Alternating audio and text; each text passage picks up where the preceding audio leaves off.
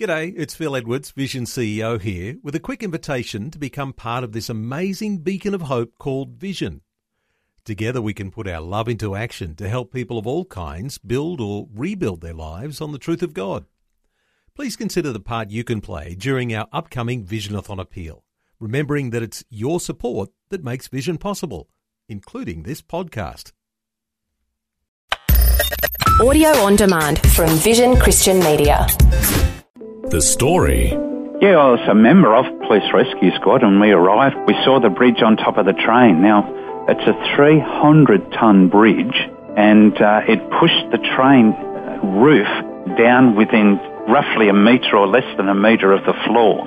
And so I managed to get into the bridge on the northeastern side and I was walking through the window spaces looking sideways in to see people and uh, I heard a few sounds and I thought there must be someone alive in here. G'day, I'm Jimmy Colfax. Welcome to The Story. And today we have several remarkable stories for you from retired police inspector Gary Raymond. Gary is keeping busy these days as a chaplain to police and is involved in the Christian Police Fellowship of New South Wales. So, both in his career and after, he's been involved in many noteworthy events, including the Granville train disaster in 1977. But the amazing thing is that his story almost never began. Gary explains as he has a chat with Matt Prater and Karen Hunt. And before we start, we just want to warn listeners that some of these stories are pretty intense. It was amazing. Uh, the same person tried to kill me on two occasions. Uh, Really? actually, yeah, that person was my own mother. Oh, wow. Yeah, what happened, she met my dad at a dance and she became pregnant that night with me. And she went into an absolute panic. In those days, you just didn't get pregnant out of wedlock. It was just very bad news. She came from a sort of a, I guess, a middle class Anglican family and it's a terrible shame on, uh, so she decided to terminate my life, uh, have an abortion. And she booked in at the clinic and she, uh, actually told me that she'd conned a bank manager into a loan saying, oh, I'm going to buy a push bike to ride to work, when in fact the money was to uh, have me aborted. So she paid the money and booked in. She was uh, waiting for her turn to be admitted into the clinic. In the waiting room there was a list. And each time uh, one of the ladies went in, the list was sort of, you know, their name was scratched off on the list. And this very cranky, apparently fairly big lady, a nursing sister, came out and she said, uh, Miss Beryl Harris, Miss Harris, you're next, get in here. So with the miss thing, she was laying it right in there that she was pregnant out of wedlock. And uh, my mum, the door opened and she saw, uh, which she thought was a doctor and a nurse dressed in green, green long gowns and gloves and a mask. And, and when she saw that, she sort of said that the colour drained from her face and she felt a real need uh, not to destroy me, not to take my life. And so she ran from the clinic, hid in a local park and then went home and finally she was in a room and her mother came in and said, what's wrong, Beryl? And she told her mother she was pregnant. Well, it was World War Three. But when it settled down, Grandma said, well, look, Beryl, you're going to have to do one of two things. Go into the country and have this baby and, and have this baby adopted out and nobody will know. And she said, oh, the second thing is find the father and, and what, you know, ask him what his intentions are. And she said, oh, I, don't know where he lives, you know, and, and so that made Grandma faint just about. Well, my mum decided um, to go and find my dad, which she did. He was in the New Lambton Hotel having a drink. She told him, and without a second's hesitation, my dad was in the Australian Army and uh, during World War II in Indonesia and Morotai. But he said, well, he said, Beryl, um, what's your name? She said, Harris. I'm going to marry you so that our child has its mum and dad. Wow. Yeah, so uh, they got married in a hurry, and uh, what we call a shotgun wedding, I guess. And she was dressed in a pale blue dress with a because she wasn't allowed to wear white. Uh, her mother wouldn't let her wear white because she was pregnant out of wedlock and was not a inverted commas a virgin anymore. But the uh, marriage went all right. I was born, um, and um, then things started to unravel. But they decided to have, uh, well, I guess a girl. So Neil was born. They tried for a girl. Kevin was born. Tried for a girl. Trevor was born. Tried for a girl, and Brian was born. Let's give up, you know. So they ended up with five boys. Oh, wow. God bless them. Yeah, and my dad had a low-paying job as a storeman, and uh, he started um, gambling the money away on uh, mainly the the dogs, the greyhound races, and the trots, the um, harness racing, and uh, we we ended up with no money, and we were struggling for food to eat. We uh, and the place was getting really bad. One night, my mother pulled a knife out of the drawer and said to my dad, "If this keeps up, I'm going to kill myself and all of these boys." And he, he just laughed at her. He said, "Wake up to yourself and uh, don't be so stupid." Well, that night, my mother didn't hatch a, a plot to stab us, but she hatched a plot to gas us to death. Really? Yeah, herself and, and the five of us. And she um, went to the doctor and uh, pretended that she couldn't sleep. So Dr. Murphy gave her some sleeping tablets. And they were designed to uh, put us to sleep while she gassed a lot of us. She put a mark on the calendar. She was ready to go. She rolled up towels with sticky tape so the gas wouldn't escape from under the door. She uh, wrote little notes, put an X on the calendar on the Sunday, in which my dad would be at cricket. No one's home. She's going to kill a lot of us and herself. Mm. Lieutenant Gwen Fisher of the Salvation Army was getting kids to Sunday school. So she came and knocked on our door and Mum sent us to Sunday school. Now the church had an anniversary, the Salvation Army Church. Now my mother actually came on the Saturday night this thing was on before the Sunday. Like very next morning she was going to murder us mm. and suicide. And she actually came to this church anniversary. She's sitting there and a man full of the Holy Spirit, Brigadier Spillett, he got up and he said, well, we've had a great night tonight. You've heard some wonderful news and everybody's been doing their stuff, praising and worshiping God. And, you know, we did drama and skits and all sorts of things. And we're on, we're on the platform. My mother was sitting in the congregation knowing that the next day she was going to murder us. She said she didn't feel a pang of conscience. She was so empty, so hurt and so mad. And um, Brigadier Spillett said, look, he said, God the Holy Spirit is telling me there's someone here tonight that needs two things. Number one, you need to know that Jesus has already forgiven you on the cross of Calvary for your sin, past, present and future. Well, my mother thought, oh, well, that's good. And secondly, said, you need your hurts to be healed by Jesus. And part of the cross was not only forgiveness of sin, but healing of hurts. And she thought, oh, yes, okay, well, I know the healing of my hurts, and that's murder. And, uh, but then he said, ladies and gentlemen, whoever you are, God the Holy Spirit has just told me this will not wait to tomorrow. You must come to Jesus tonight. Tomorrow will be too late Wow. for you and some others. And uh, my mother said that hit her like a freight train of God's conviction of sin and his love and offer of forgiveness at the same time. And she just went running forward and, and threw herself down at the front and wept and many women came and prayed with her. And afterwards, you know, they had a great celebration because my mother told them what she was going to do. To finish that, we came home and of course next morning we get up for breakfast. My dad's hungover and my mum put all the stuff on the table that she was going to use for this murder suicide. My dad said, what's all this? He said, well today, she said, I was going to kill myself and all of your mm. boys. And he looked, his eyes were wide open, the colour drained from his face. And she said, but last night I received Christ as my personal saviour. He's already forgiven me and he's going to forgive you as well. And she said, it won't happen now. Our lives will be changed. This family will be changed. Hmm. Gary, little did that Sunday hmm. school teacher know, hey, in the future that you would be a member of the elite police rescue squad. Tell us what your sergeant said to you years later with regard to rescuing the rescue squad. Yeah, my Sunday school teacher, I remember saying her saying, well, firstly, when I first went to Sunday school, she said, Jesus loves you. And I thought, what?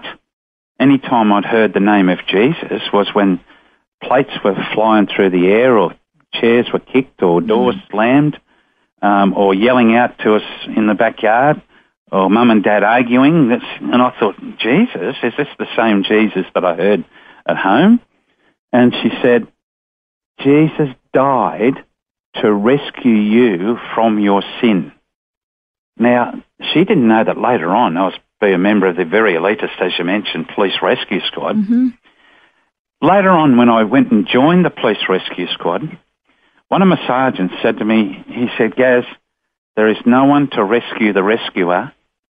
If you get into trouble, there is no police rescue to rescue the police rescue. And then uh, one of the, the other sergeants said to me, Gaz, do not show emotion here. We can't afford to, to get emotional. We do our job. Everyone else, the other police, fire and ambulance, they get emotional. Police rescue, we don't. Because if we lose it, then everyone loses it. So I, I came up with this hard heart. And then, you know, a few years later, when my life was in a mess, I had a failed marriage, I was drinking too heavily, I was uh, involved in the sort of work hard, play hard culture in police rescue, which was you know, if we're going to get someone's body out in 15 pieces from under a train today, mm. then tonight, world, you're going to give us a real big party. And my lifestyle was just one of self gratification. And and uh, when when it came to a crunch, suddenly it hit me. You know, I was alone. I was desperate. And as I remember walking around the house, and I was looking in the mirror, saying, "Hold yourself together. Don't cry. You'll be all right." pull yourself together. And so the other thing is too that we weren't allowed to grieve for the people that we picked up in all sorts of horrific situations, including and especially children.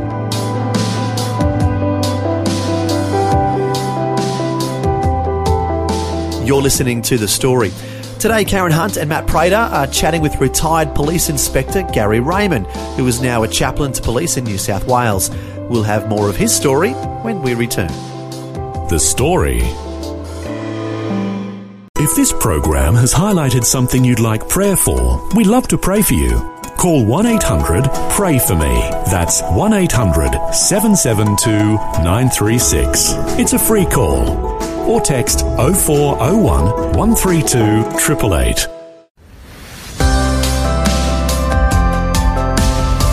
Hi, I'm Jimmy Colfax, and this is The Story. We're continuing with Karen Hunt and Matt Prater chatting with retired police inspector Gary Raymond, who is now a chaplain to police in New South Wales.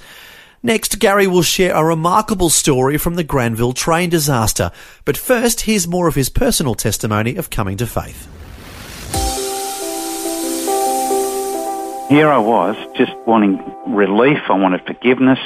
And I remember my Sunday school teacher saying, Jesus came to rescue you from your sin. Yet the sergeant said there's no one to rescue the rescuer. Well, I fell on my knees and elbows on the lounge room floor and began to cry for the first time in many years. And I gave my life to Christ, was filled with His Holy Spirit, His lovely presence filling me, and uh, I was absolutely and utterly born again. And that is, the old Gary died and I was reborn into God's family through Christ. Your story is just so inspirational. I remember seeing you speak a few years ago, and you know you're currently a, a chaplain with the Police Post Trauma Support Group, uh, a member of the Salvation Army Suicide Prevention Program, and one of the stories you share is your involvement in the Granville rail disaster. It was 18th of January 1977, and there was 83 people that died in that train crash, more than 210 injured, and 1,300 people were affected. What was your involvement uh, in the rescue at the Granville rail disaster? Yeah, I was a member of Police Rescue Squad and we arrived. I arrived with the late Sergeant Bill Fay. We saw the bridge on top of the train. Now, it's a 300 ton bridge and uh, it pushed the train uh, roof down within roughly a metre or less than a metre of the floor. Now, I remember Bill saying to me, he pointed at these 200 and I think it was 13, injured all around the place. And he said, Gaz, don't worry about them. The ambos and doctors and nurses will look after them. He said, you get in. I don't know how you're going to get in there. He said, get into those carriages underneath that bridge and tell me what we've got. Now, from emergency management point of view, that's a reconnaissance where we go in and find out how many injured, how many trapped, what's their injuries. We do a triage of their injuries, that is sorting out who's worse and who's not.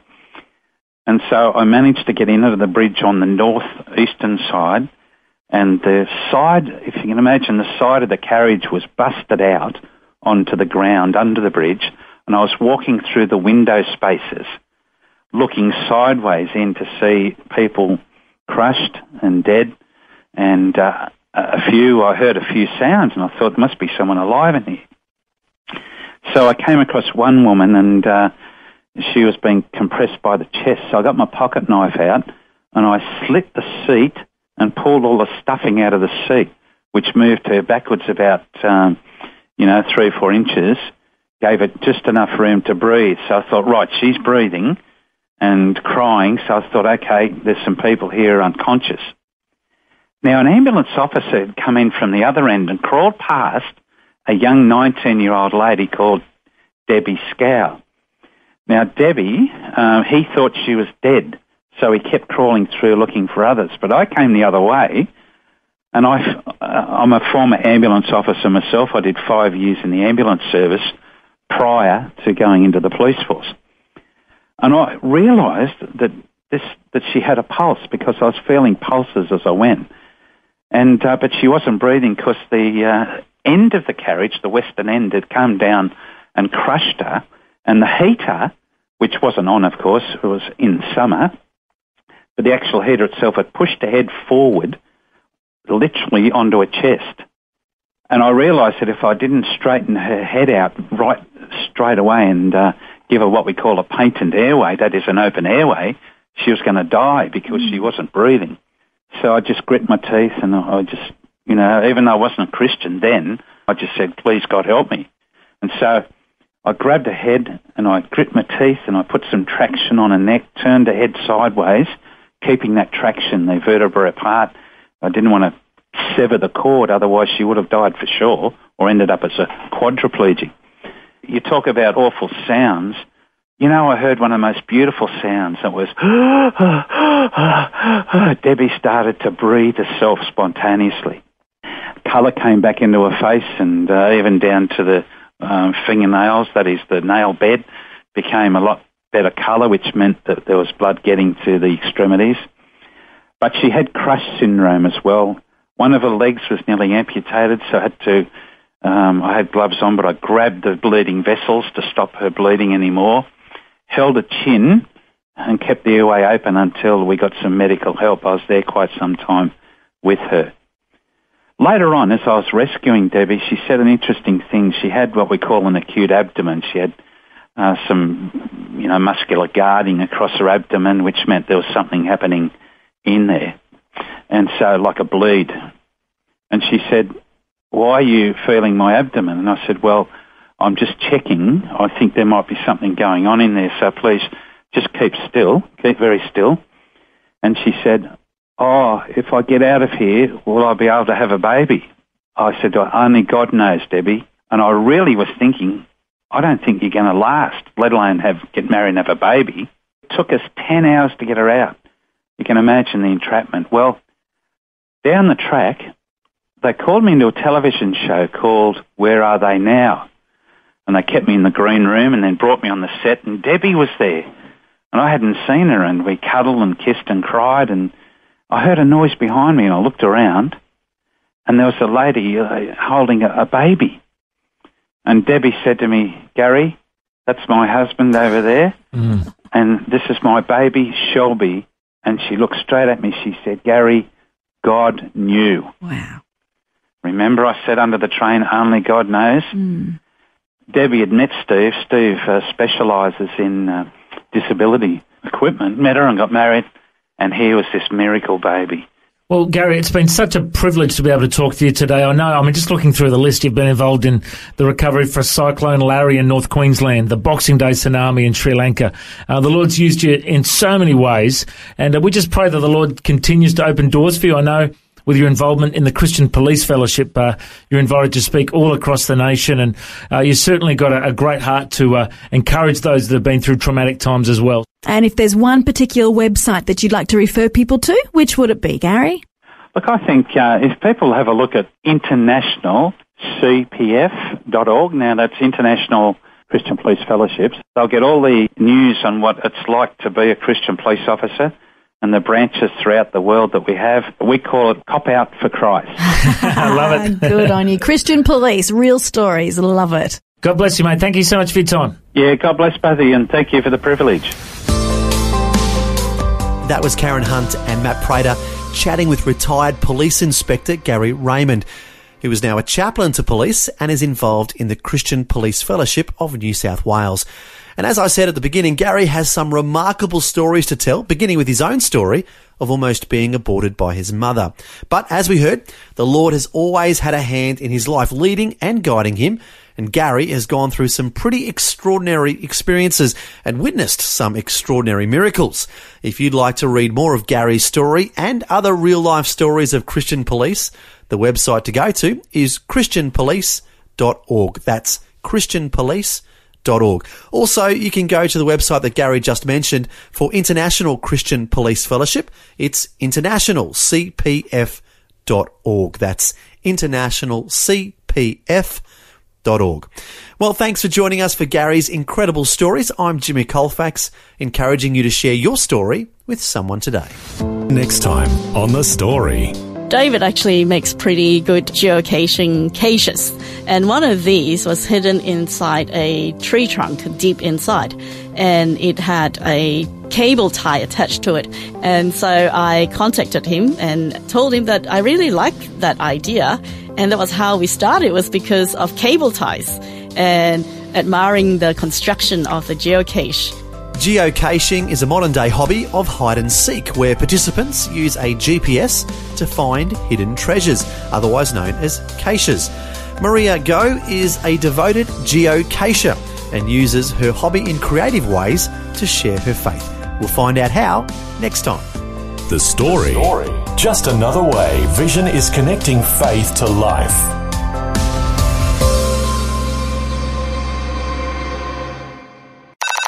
This program is a production of Vision Christian Media. To find out more about us, see vision.org.au.